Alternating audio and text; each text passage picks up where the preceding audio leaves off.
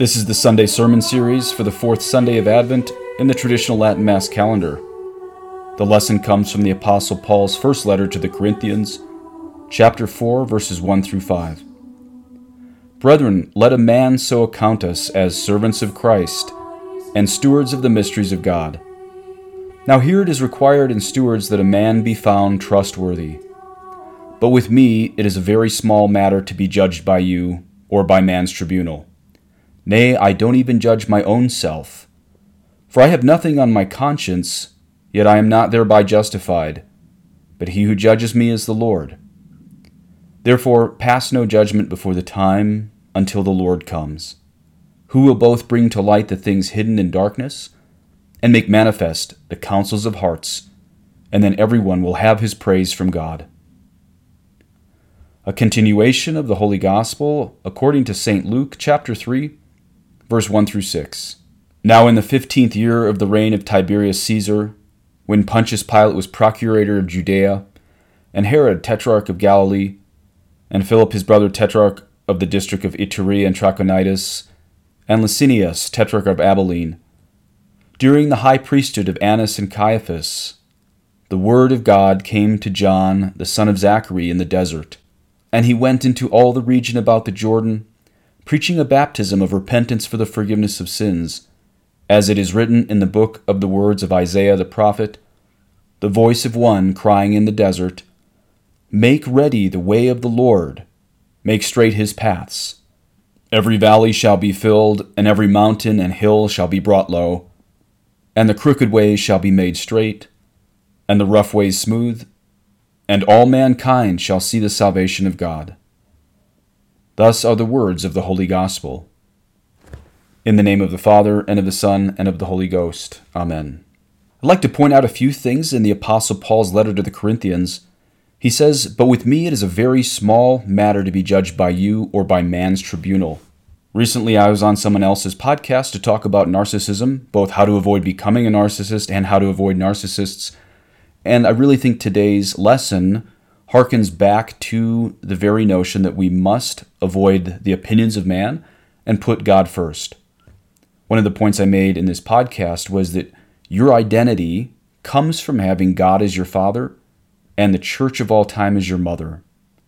St. Francis of Assisi said, What you are in God's sight is what you are and nothing more. And perhaps St. Francis of Assisi was meditating on 1 Corinthians 4 when he said that. Again, but with me it is a very small matter to be judged by you or by man's tribunal. Nay, I do not even judge my own self. So, what we see in that is man's judgment of you means absolutely nothing, which is exactly why we don't have to try to be people pleasers. Often we have to take the less popular path, as St. Paul did, as St. Francis of Assisi did. Both were called holy fools. G.K. Chesterton, who wrote a excellent book on the life of St. Francis of Assisi, said elsewhere we are called to have a hard head and a soft heart. I think that's very much how St. Paul and St. Francis of Assisi lived their lives. Today, there's way too much emphasis in the moral theology world on conscience. You've probably heard me say before that a moral act must have a right object and a right intention and have the right circumstances. Traditional moral Catholic theology says if even one of those is missing, the whole shebang is an evil act. Too many people say as long as your heart's in the right place, you can do whatever you want. That's not true. The object must also be good. The deed must be good for the whole act to be right. And this is why St. Paul, one of the greatest saints ever, who's speaking under the inspiration of the Holy Ghost here in 1 Corinthians 4, he says, I do not even judge my own self, for I have nothing on my conscience, yet I am not thereby justified. Did you catch that? The great apostle here says that his conscience being cleared doesn't mean that he's necessarily saved. Why? Because he says, He who judges me is the Lord. And so he points out to the Corinthians, these fleshy Corinthians, coming from this great saint, he says, Therefore pass no judgment before the time until the Lord comes, who will both bring to light the things hidden in darkness and make manifest the counsels of hearts. And then everyone will have his praise from God. So we definitely hear an admonition here to stop gossip, to stop judgment in our hearts, because we don't know what is behind the veil of every man's conscience. But even if he exonerates himself, It will be God who judges and who brings to light the things hidden in darkness at the end of time. You can see why St. Jerome, he's the one that they say placed these readings in the fourth century in the old calendar. You can see why St. Jerome places this in Advent that we all wish people could know the intentions of our hearts. We wish we could know when Jesus is going to return. But the fact is, in Advent, we must wait. We must live behind the veil of unknowing and walk by faith in expectation of the coming of the Lord. And then we turn to the gospel today, and one of the things I want to point out is Christianity, Catholicism, is truly the most historical religion. And this is why St. Luke places, or rather recognizes, that Jesus was born in history. This is why he names real Roman rulers who were ruling over Israel at the time. Listen how many names he gives us, both of Romans and of Jews at the time. Now, in the fifteenth year of the reign of Tiberius Caesar, when Pontius Pilate was procurator of Judea, and Herod, tetrarch of Galilee, and Philip, his brother, tetrarch of the district of Ituraea and Trachonitis, and Lysanias, tetrarch of Abilene, during the high priesthood of Annas and Caiaphas, the word of God came to John. And of course, this is talking about St. John the Baptist. We're now going to look at one of the homilies that St. John Chrysostom, arguably the greatest preacher of the Eastern Fathers, gave on today's Gospel, Luke chapter 3, 1 through 6, about 1600 years ago. And as I read you his sermon, I'm going to intersperse some of my own thoughts in his own homily. So, what is the difference between the baptism of John and the baptism of Jesus? That's answered in the homily today from St. John Chrysostom. He says, Luke says, And he came into all the country about the Jordan, preaching the baptism of penance for the remission of sins. Nevertheless, this baptism had not the power to forgive, this being the gift of the baptism that was given later. For it was in this baptism that we were buried together with Christ, and our old man was at the same time crucified with him and before the cross nowhere hath forgiveness appeared. For this everywhere is attributed to his blood. Paul also says, But you are washed, you are sanctified, not through the baptism of John, but in the name of our Lord Jesus Christ and the Spirit of our God. And elsewhere he says, John baptized the people with the baptism of penance, but does not say of forgiveness, so that they should believe in him that was to come after him.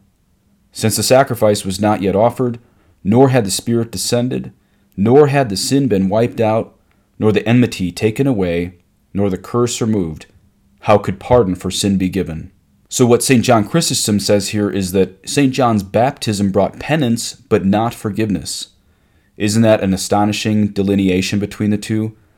That this was very necessary for the Jewish people to begin to tell God they're sorry for their sins, but the forgiveness only came in the baptism of water after the death and resurrection of Jesus when these people were baptized in the name of the Father and of the Son and of the Holy Spirit.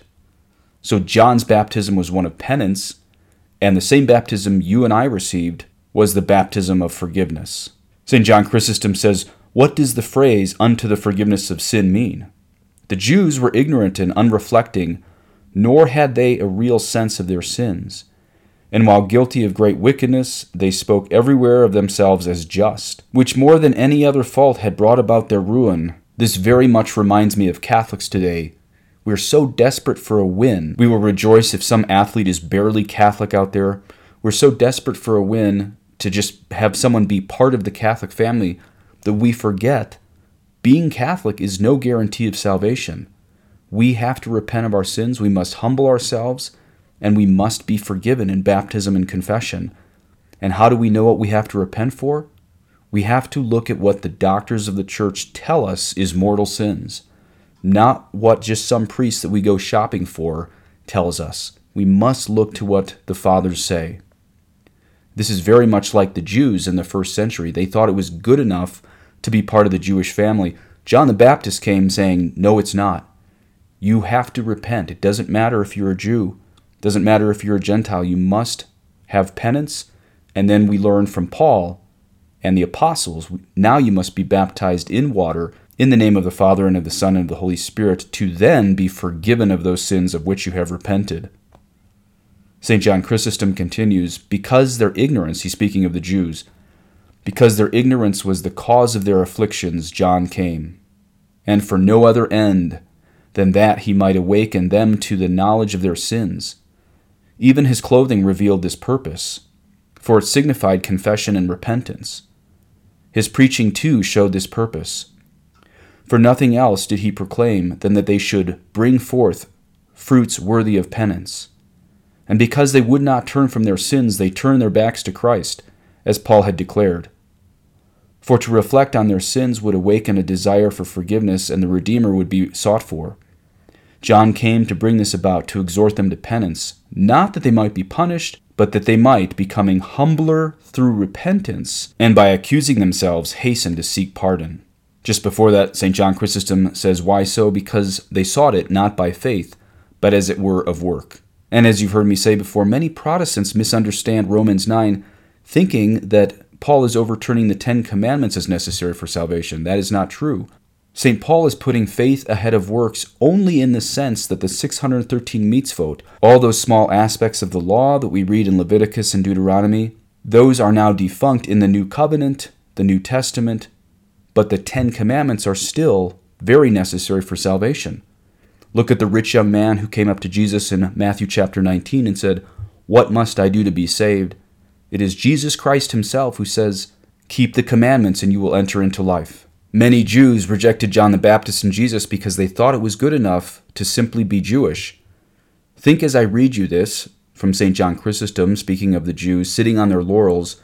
Again, how many Catholics sit on their laurels thinking, it's good enough that I have valid sacraments, I need not follow the, traditional teachings of the Church? Think again, as St. John Chrysostom says this, talking about the Jews living in presumption. How many Catholics today live in presumption? St. John Chrysostom continues Nor could St. John the Baptist have done more had he gone from house to house, even leading Christ by the hand and said to all, Believe in this man, than he did now in the midst of all who were present and beheld him, lifting up that blessed voice and fulfilling all the other things. And so he came to baptize. The great fame of the Baptist and the circumstances of his appearance had attracted the whole city and brought them to the Jordan and the multitude was very great. And for this purpose he strives to make humble those who had come, and shows them that they had no cause for this self pride, and that unless they did penance, they were in danger of grievous afflictions, and that forgetting about their forefathers and putting away their boasting because of them, they should receive him who had already come. For their earlier expectations concerning the Christ had by now become vague, and many believed they were now ended because of the slaughter committed at Bethlehem. Accordingly, there was need of this striking introduction, and he did in fact awaken good desires among those that came close to him, so that even many from among the publicans and soldiers asked him what they should do, and how they might begin to put their lives in order, which was an indication that they, putting away worldly desires, were now looking towards other and better things, and beginning to have a vision of the future. Catholic parents my age and younger are really raising a better generation than ourselves because we were raised in modernism where so many kids today are actually being raised in apostolic Catholicism without vaccines or heresy or television. And let's go back to the gospel today. What does it mean when St. John the Baptist says, Make ready the way of the Lord, make straight his paths? Every valley shall be filled, and every mountain and hill shall be brought low, and the crooked ways shall be made straight. Well, there's four answers from the Church Fathers, two from St. John Chrysostom. St. John Chrysostom says that John the Baptist declares that the harshness of the law has been changed into the simplicity of faith, as if he says, No more do toil and grief oppress us, for grace and the pardon of sin make easy the way of salvation. So, what St. John Chrysostom is saying here is that the harshness of the law is now giving way to the simplicity of faith. Doesn't mean the new covenant is easier, but it is more simple as we are given grace to follow the fullness of the commandments. St. John Chrysostom also says, Scripture gives to the vain and the proud the name mountain, and these the Lord has humbled.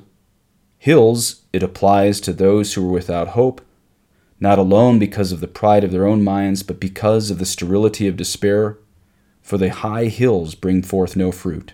So, what he's saying here is that under the new covenant of Jesus Christ, the prideful will be brought down, and the humble will be raised up. The third interpretation of these words of the Baptist come from Pope St. Gregory the Great. He says, The valley that is filled will grow, the mountain and the hill that is brought low will dwindle away. Because in faith in Christ the Gentiles will receive the fullness of grace, and Judea, through the error of her pride, which hath caused her to swell up, has been brought down. So, for Pope St. Gregory the Great, this is an analogy between the Jews and the Gentiles. St. Cyril repeats the words of the Baptist, and the crooked shall be made straight, and the rough ways plain. This is accomplished spiritually, however, through the power of the Savior. Before, the way of evangelical belief and living was difficult for men because worldly pleasures bore heavily on the minds of all men. But God, made man, has condemned sin in the flesh, Romans 8 3, and all things have become straight and unimpeded and easy to this end. The saintly line quoted by St. John of the Cross more than any other quote is by St. Augustine, who writes, Love makes all savage and difficult things totally easy and almost nothing. Omnia enim sevet mania prosus facilia prope nulle fecit amor. Love makes all savage and difficult things totally easy and almost nothing. Of course, the Old Testament is just as inerrant as the New Testament, but we must remember that the Old Testament is just the shadows of the promises to come, and that morning star that bridges the night and the day is St. John the Baptist. St. John Chrysostom continues that the harshness of the law shall be changed into the mildness of the gospel. No more, he says, the sweat and pain, but grace and forgiveness for sin, thus opening wide the way of salvation. The prophet says the same thing in other words the wolf and the lamb shall feed together, for as before this he spoke of mountains and valleys, meaning that diversities of nature are blended into one through the knowledge of wisdom, so here likewise by the differing natures of the brute beasts he means the diverse dispositions of men, and foretells that they shall all be brought to one harmony of just living. And of course he's only speaking of the saved here. In one of my more recent Sunday sermons, I described how Jesus is described by the early fathers as a new Adam, but we see that St. John the Baptist is also living this prelapsarian, that's a big word meaning before the fall, St. John the Baptist is also a reflection of the prelapsarian life of Adam, the life of Adam and Eve before they fell in the garden. You will hear the word precursor here, which just means forerunner, which is the Baptist. St. John Chrysostom continues, And it was necessary that the precursor of him who was to undo the age long burdens of men and toil, malediction, pain, and sweat, should in his own person give some token of the gifts to come, and stand himself above all these tribulations. And so it was that he neither tilled the earth nor plowed the furrow, nor did he eat bread of his own sweat, for his table was easily prepared, and his clothing more easily than his table, and his dwelling more easily than his clothing. For he had need neither of roof, nor bed, nor table, nor any such like, but even while still within this flesh of ours lived an almost angelic life. His clothing was put together from the hair of camels, so that even from his garments he might teach us that we free ourselves of human needs and be not bound to this earth, but that we must return to the pristine dignity in which Adam first lived, before he had need of garments or of clothing. So his manner of dress was in itself a symbol, as well of our dignity and of our need of repentance. Truly great was this man who dwelt in the desert as though in heaven, showing himself a model of true wisdom. From there he came to the city as an angel from heaven, an athlete of every virtue, crowned before the world, a philosopher of the philosophy that is worthy of heaven. If he who is so pure and brighter than the heavens, who is above all the prophets, than whom none greater was born among men, who had such faith, if he lived so austerely, wholly rejecting every delight, what excuse have we, who after so many favors, though laden with countless burdens of sin, can show not the least part of his penance, but give ourselves to drinking and gluttony, softening ourselves by every means and making ourselves an easy prey for the devil? Let us, putting away all excess and drinking the healthy cup of moderation, live in a manner that is becoming and temperate, and let us give ourselves in earnest to prayer and if we do not receive that for which we pray, let us persevere that we may receive it. And if we do not receive it, let us persevere the more, because we have received. For it is not his will to withhold the gift we ask for, but in his wisdom to encourage our perseverance by delaying it. So he delays the answer to our prayers, and even permits us to fall into temptation, so that we may then turn to him, and there remain with him. Thus do loving fathers and mothers of children act When they see their little ones go from them to play with others of their years, they cause their servants to pretend to frighten them, so that the children may fly back to the maternal arms. So oftentimes does God threaten us, not that he may inflict evils upon us, but to draw us to himself. And when we return to him, immediately he banishes our fear. For were we to feel the same security in temptations as when at peace, then there would be no need for us to be tempted. But why do I speak of us? For even holy men for this purpose were grievously tried. It is good for me that thou hast humbled me. And he himself has said to the apostles, In the world you shall have distress. And Paul implies the same thing when he says, There was given me a sting of my flesh, an angel of Satan to buffet me, who, though he had prayed to be delivered from temptation, yet was his prayer not answered, because from his very temptation he drew great profit. In the name of the Father, and of the Son, and of the Holy Ghost. Amen.